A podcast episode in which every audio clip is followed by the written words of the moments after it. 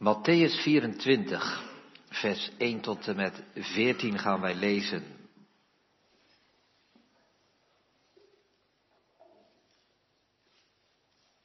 Matthäus heeft een aantal lange hoofdstukken over het oordeel en over de toekomst, hoofdstuk 24 en 25, met een aantal gelijkenissen erbij. Over wat er komen gaat, de tekenen van het einde van de wereld staat er hier boven hoofdstuk 24. En we lezen daar een gedeelte uit, hoofdstuk 24, vers 1 tot en met 14. Het woord van God spreekt als volgt hier ons aan. En Jezus ging weg en vertrok uit de tempel en zijn discipelen kwamen naar hem toe om hem op de gebouwen van de tempel te wijzen.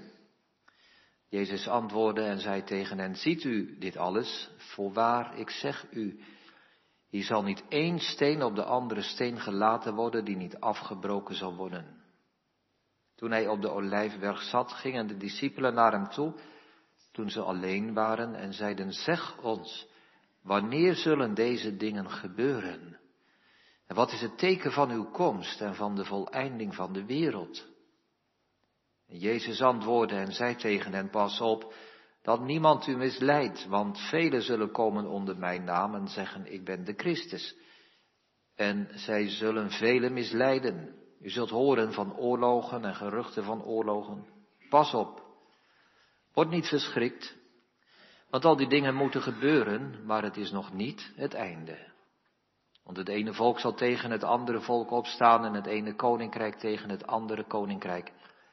Er zullen hongersnoden zijn en besmettelijke ziekten en aardbevingen in verscheidene plaatsen. Maar al die dingen zijn nog maar een begin van de weeën. Dan zullen zij u overleveren aan verdrukking en u doden, en u zult door alle volken gehaat worden omwille van mijn naam. En dan zullen er velen struikelen en ze zullen elkaar overleveren en elkaar haten. En er zullen veel valse profeten opstaan en die zullen er velen misleiden. En doordat de wetteloosheid zal toenemen, zal de liefde van velen verkillen. Maar wie volharden zal tot het einde, die zal zalig worden. En dit evangelie van het koninkrijk zal in heel de wereld gepredikt worden tot een getuigenis voor alle volken. En dan zal het einde komen. Tot zover de lezing uit de schrift. Laten we als tekst vers 13 nemen. Matthäus 24, vers 13, maar wie volharden zal tot het einde, die zal zalig worden. Boven de preek schrijf ik vanmorgen de vraag, wanneer vergaat de wereld?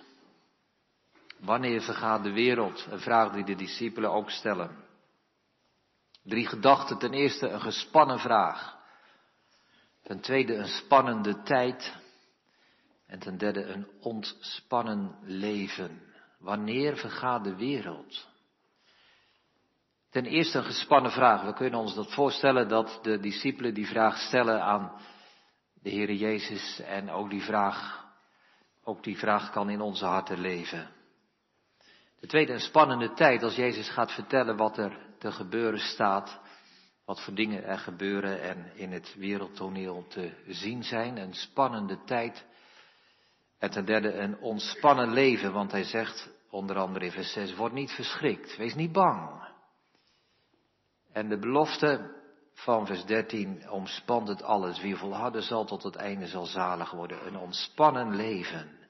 Mag een gelovige, mag een christen leiden.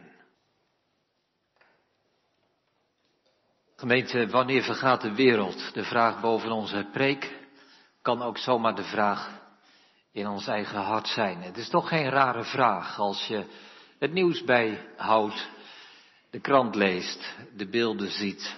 Hoe lang kan dit allemaal doorgaan? Hoe lang houdt de aarde het vol? Wanneer komt het einde?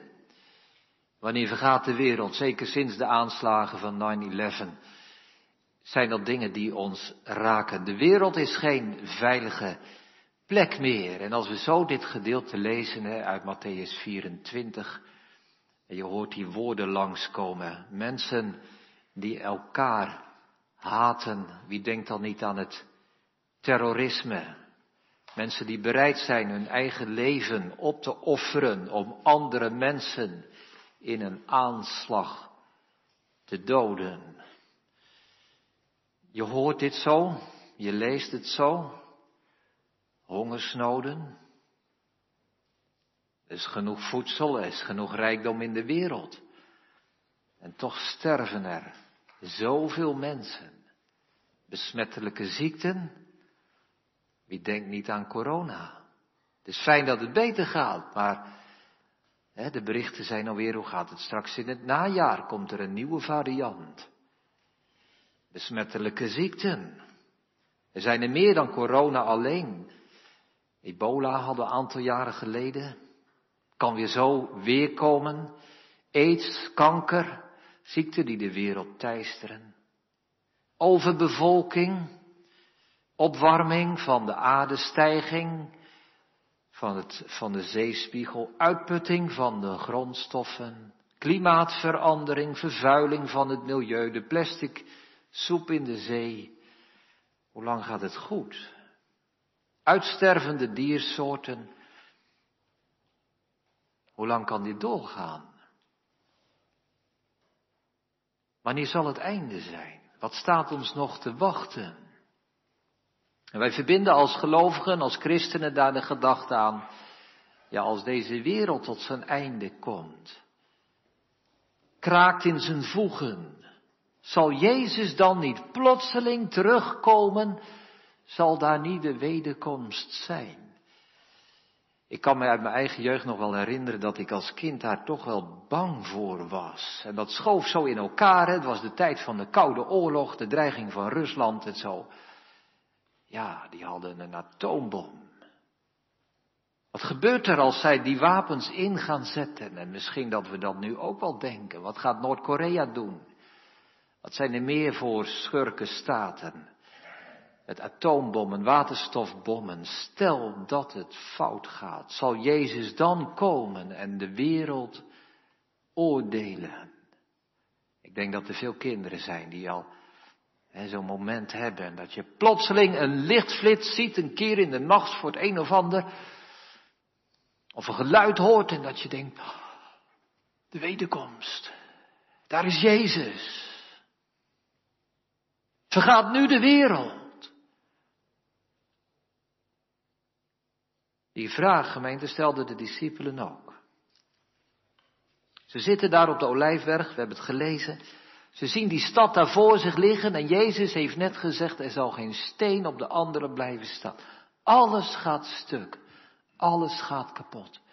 Terwijl zij daar de heilige stad voor zich zien, vers 3 zeggen zij, zeg ons, Wanneer gaan die dingen gebeuren? Wat is het teken van uw komst en van de voleinding van de wereld? Meester, wanneer vergaat de wereld? Ja, begrijpelijk dat zij die vraag stellen. Ze kunnen zich niet indenken dat als de heilige stad, als de tempel van God kapot gaat, verwoest zal worden, dat de wereld nog kan blijven bestaan, dan moet de wereld toch wel vergaan als het centrum van de aarde, Jeruzalem, ingenomen wordt door de heidenen. Wanneer vergaat de wereld, meester? Wat is het teken van de voleinding van de wereld? En dan gaat Jezus een antwoord geven dat we, denk ik, verrassend kunnen vinden. Jezus antwoordde en zei tegen hen, pas op dat niemand u misleidt. Vers 6, u zult horen van oorlogen en geruchten van oorlogen. Pas op, word niet verschrikt, want al die dingen moeten gebeuren, maar het is nog niet het einde. Dat zijn belangrijke woorden. Jezus zegt, die twee dingen die jullie in elkaar schuiven, die moet je onderscheiden. De val van de stad Jeruzalem en de komst van Jezus. Het einde van Jeruzalem is nog niet het einde van de wereld. Nog niet het einde. Er zal nog heel veel moeten gaan gebeuren voordat het einde is. Dan gaat hij de rampen opsommen die er zullen komen. U zult horen, vers 6 van oorlogen en geruchten van oorlogen, oorlogsdreigingen. Vers 7, het ene volk zal tegen het andere volk opstaan het ene koninkrijk tegen het andere koninkrijk. Er zullen hongersnoden zijn en besmettelijke ziekten. aardbevingen in verscheidene plaatsen. Maar, zegt hij, vers 8, al die dingen zijn nog maar een begin. Begin. Het is slechts het begin. Waarom zegt Jezus dit gemeente? We zouden kunnen denken, ja, dat klinkt nog dreigender. Het is nog maar een begin. Het wordt nog veel, veel erger dan de discipelen zich hadden gedacht. Nou, dat is niet, dat is niet wat Jezus wil zeggen. Als we de kern willen vatten, moeten we naar vers 13 kijken. Wie volharden zal tot het einde, die zal zalig worden. Dit is zijn boodschap. Tegen de discipelen, ook voor ons, volharden. Volhouden. Doorgaan, wat er ook gebeurt. Dus gemeente, Jezus zegt met zoveel woorden, de wereld vergaat toch niet. Voorlopig nog niet. Voorlopig nog niet.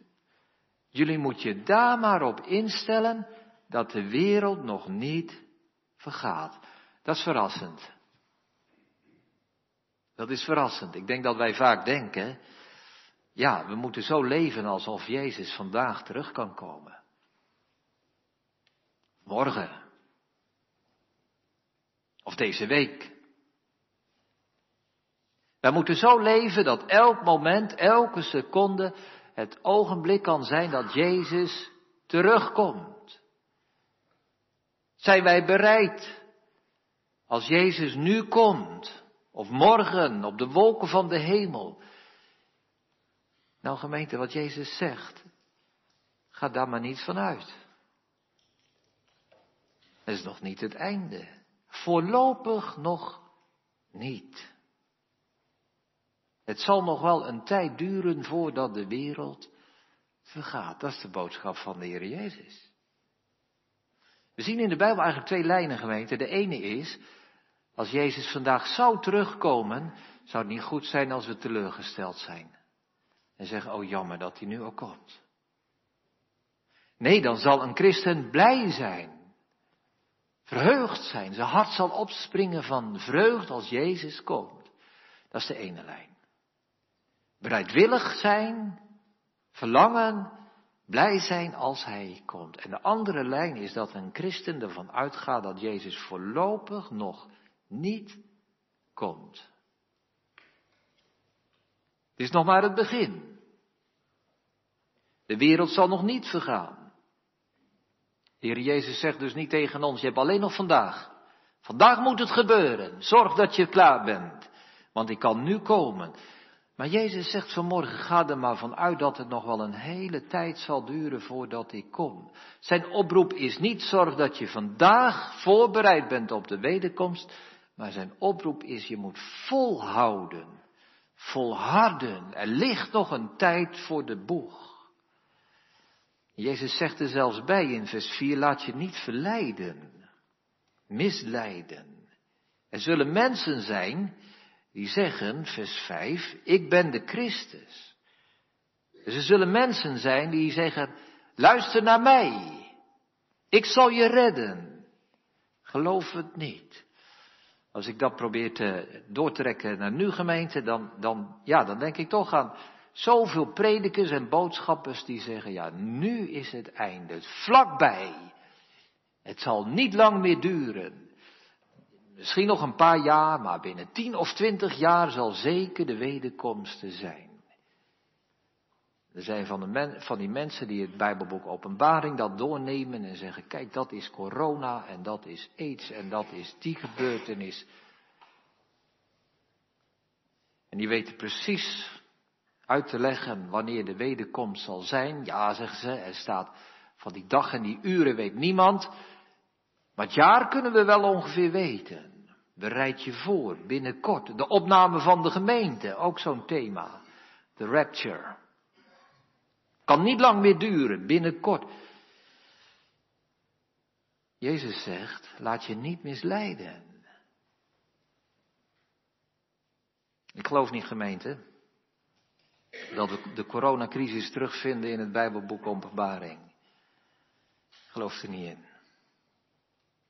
Al die complottheorieën, alle christelijke varianten daarvan. Jezus zegt, word niet verschrikt, wees niet bang.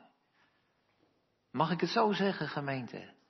Elke boodschap, elke theologie, of hoe je het noemt, waar je bang van wordt, is niet de Bijbelse.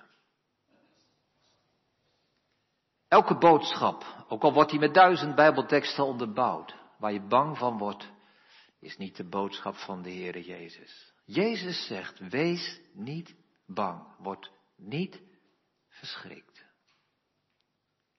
Laat ons daaraan vasthouden. Laat ons daarop richten. Al die gedachten, hè, dat, dat de vaccinatie het teken van een beest zou zijn, ik word er soms heel moe van. Ik denk, dit is niet wat Jezus ons mee wil geven in Matthäus 24. Wees niet bang, zegt hij. Wees niet bang, wees niet verschrikt. Laten we naar de tweede gedachte gaan. Misschien zegt iemand, nou dan nee, gelukkig dat u dat zegt, want ja, ik, ik herken dat wel, hè? die plotselinge panische angst als er iets gebeurt. Ik schrik dan en ik denk als Jezus nu terugkomt. Dank u wel dat u dat zegt, dat Jezus voorlopig nog niet terugkomt, dan is die spanning tenminste eraf en dan kan ik opgelucht ademhalen en doorgaan met mijn leven. Ja, in zekere zin is het waar, gemeente. De boodschap van Jezus is, ik kan het denk ik zo samenvatten, de boodschap van Jezus is dat wij niet in de eindtijd leven, maar in de tussentijd. Niet in de eindtijd dat Jezus terugkomt. Daar eindigt dit gedeelte mee. Dan zal het einde zijn. Dan, dan pas. Maar nu is er een tussentijd. Een tussentijd. Hoe ziet die tijd eruit, gemeente, waar wij in leven? Er worden drie kenmerken genoemd. Ik vat het samen. Voor mezelf heb ik het zo gezegd, verwarring, angst en haat. Verwarring. Wat gebeurt er? Wie is de Christus? Wie moet ik geloven? Wie spreekt de waarheid? Angst. Haat. Mensen die tegen elkaar opstaan, volken die oorlog maken, dreiging.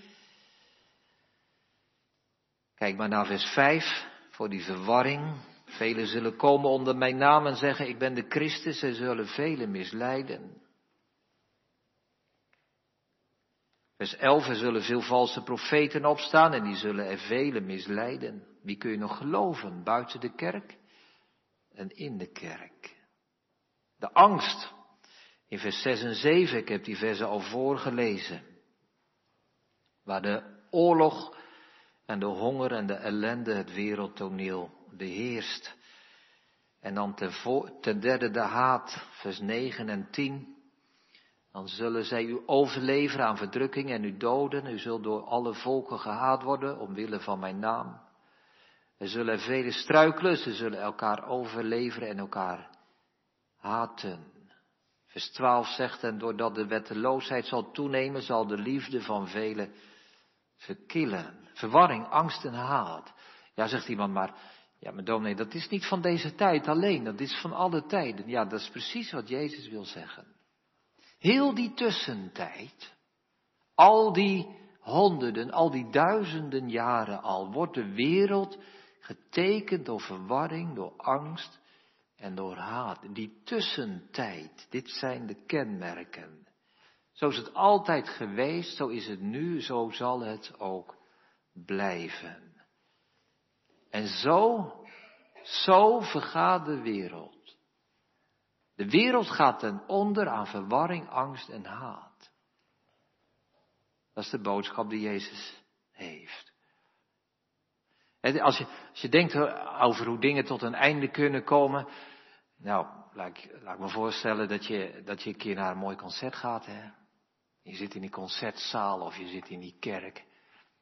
En de muziek, die sterft zo langzaam uit. Prachtig, de laatste klanken.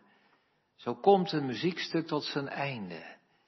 Zou de wereld zo vergaan als een prachtig muziekstuk dat langzaam uitsterft? Nee. Het einde van de wereld is niet vredig. Als je een voorbeeld wilt hebben, kinderen, misschien weten jullie wat een stroper is.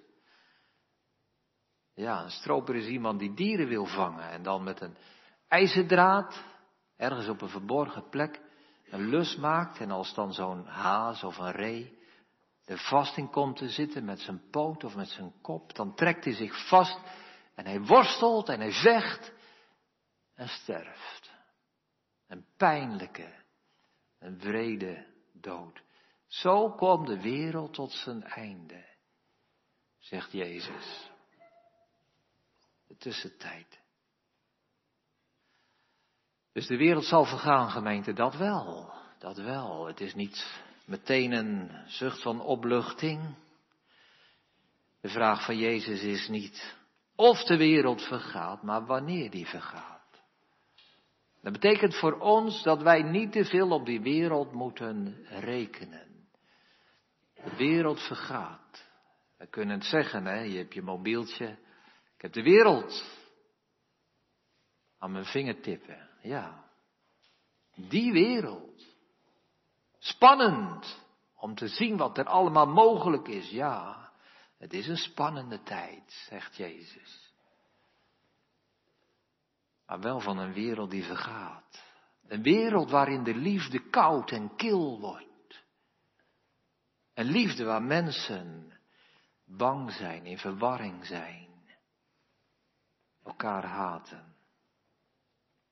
Jezus laat zien, gemeente, hoe dom het is om op deze wereld te vertrouwen. Te denken dat wij hier geluk en vrede en voorspoed zullen vinden. We hadden in, uh, in de Laankerk, Kralingse Rotterdam, hadden we voor de coronatijd elke maand een open dienst, zoals we dat noemden, van Brugge 10. En er kwamen allerlei mensen naartoe. Het waren eigenlijk allemaal mensen die teleurgesteld waren in de wereld.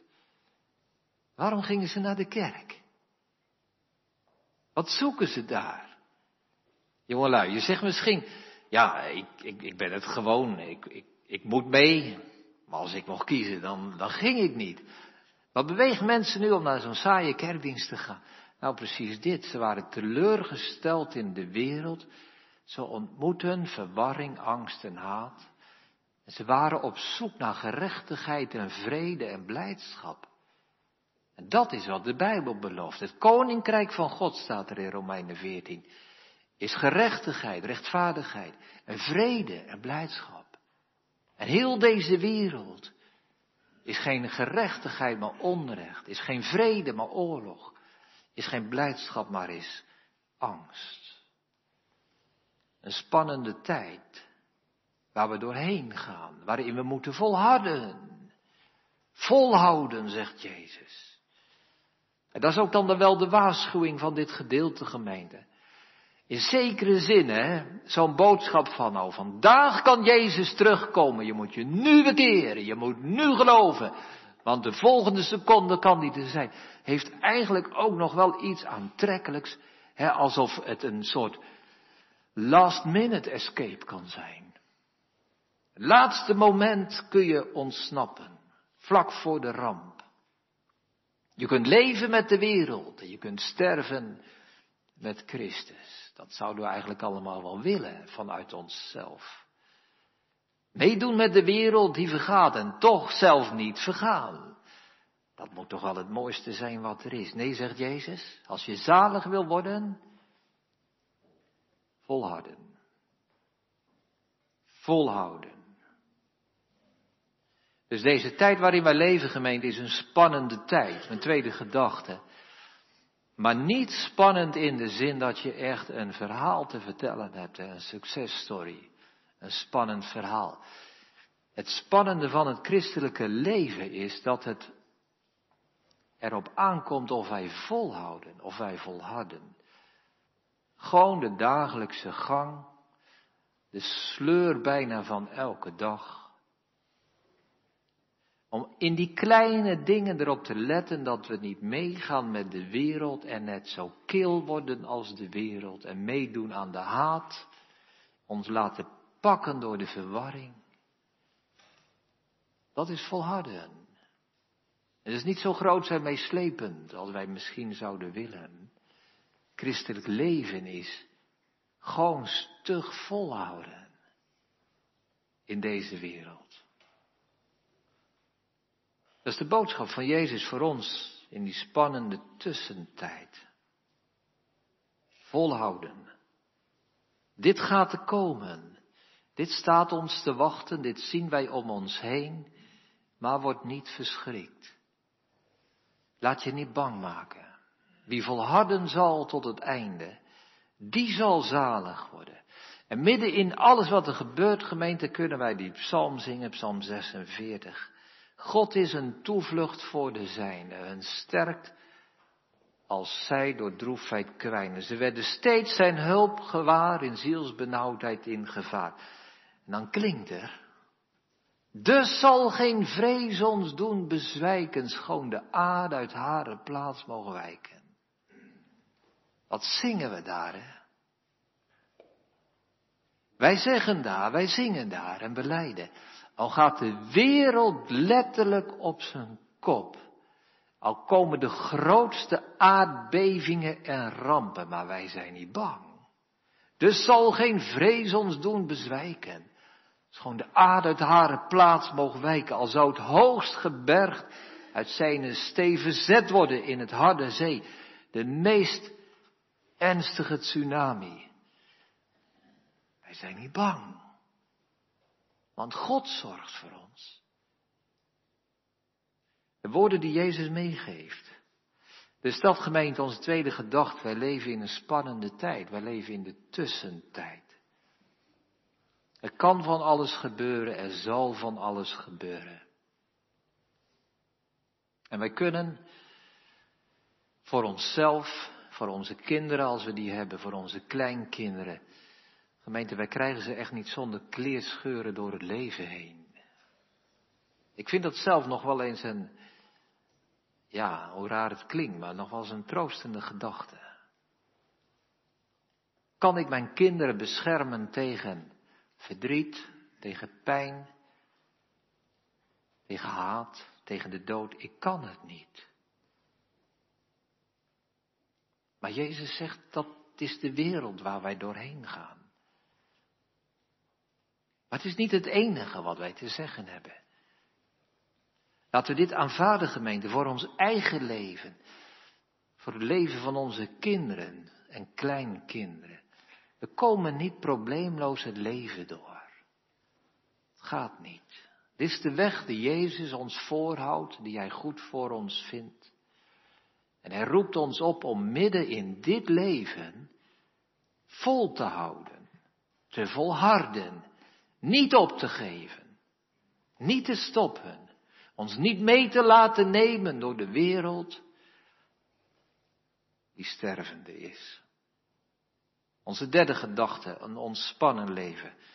Kan dat gemeente? Kunnen wij in zo'n wereld, in zo'n spannende tijd, in een wereld waar verwarring, angst en haat regeren, kunnen wij daar ontspannen leven? Nou, we moeten zelfs. Het is een opdracht, want Jezus zegt, word niet verschrikt, gebiedende wijs, in vers 6. Wees niet bang. Al die dingen moeten gebeuren. Maar het is nog niet het einde. Hoe kan dat? Dat dit gebeurt en dat we toch niet bang hoeven te zijn, niet bang mogen zijn? Het staat in vers 8, al die dingen zijn nog maar het begin van de weeën. In de Statenvertaling staat het begin van de smarten, maar terecht heeft de herziende Statenvertaling de weeën. Daar gebruikt Jezus dus het beeld van een moeder dat een een moeder die een kind ter wereld gaat brengen en weeën krijgt, de pijn van de weeën, maar de geboorte van nieuw leven. Dus als je dit leest, hè, en je weet niet dat de, dat de grondtaal, het Griekse woord hier weeën is, en je leest al die dingen zijn nog maar een begin van de smart, en dan denk je, oh het wordt alleen maar erger, nog meer smart, nog meer verdriet. Het klinkt wel heel dreigend, maar dat is niet wat Jezus zegt. Hij gebruikt bewust beeld van een kind dat geboren wordt en de pijn en de smart van de geboorte leven toch nieuw leven op. Nou, dat is wat Jezus ons ook meegeeft. Als wij kijken naar de wereld en wij zien een stervende wereld en we zien de pijn en de verwrongenheid en de verwarring van zoveel mensen om ons heen, is dat niet alleen of in de eerste plaats een stervende, aftakelende wereld, maar is dat de geboorte van een nieuwe wereld. Het begin van nieuw leven. Het zijn weeën. Er is een nieuwe wereldopkomst. Dus als ik denk, waarom laat God al die ellende in de wereld toe? Waarom laat God alle ellende en tegenslag in mijn leven toe? De grote vraag van het lijden. Veel mensen hebben het gezegd, de moeilijkste vraag die aan het christelijke geloof te stellen is. Waarom het lijden? Hier hebben we een deel van het antwoord. Die dingen moeten gebeuren, zegt Jezus.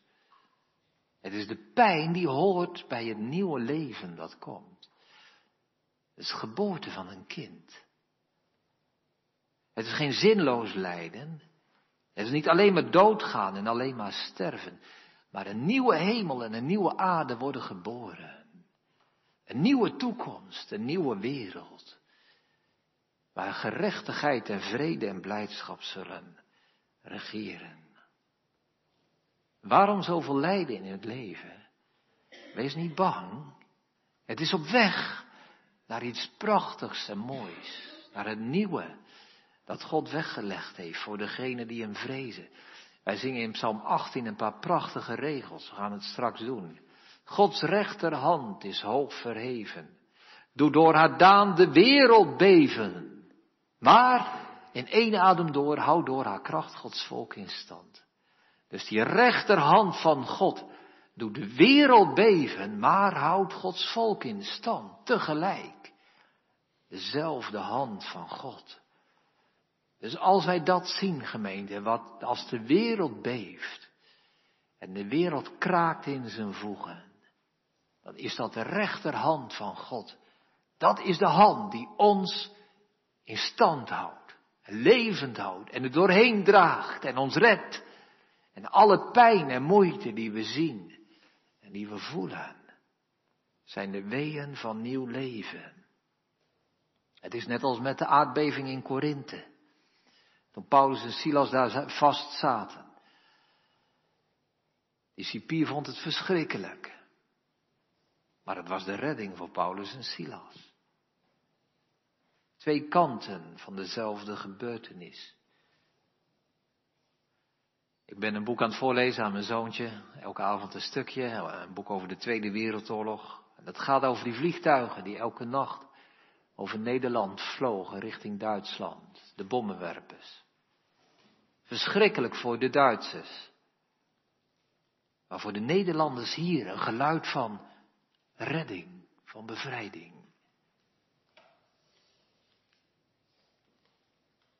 Kinderen, je kunt denken aan zo'n ei. Misschien heb je het wel een keer gezien, hè, dat er een kuikentje uit een, uit een ei komt. Dan moet die schaal voor barsten.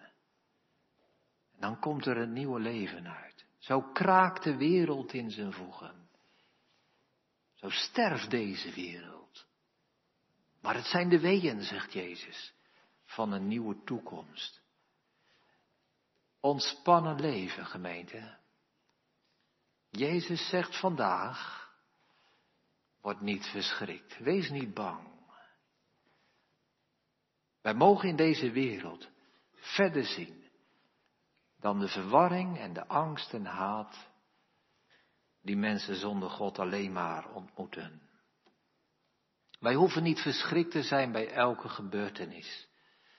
Wij hoeven niet bij elke nieuwe ziekte te denken, oh, nu wordt het nog erger. Denk aan Matthäus 24. Denk aan het evangelie, de goede boodschap, zegt Jezus. Dit is het evangelie, vers 14. De goede boodschap van het koninkrijk, die in de hele wereld gepredikt zal worden tot een getuigenis voor alle volken.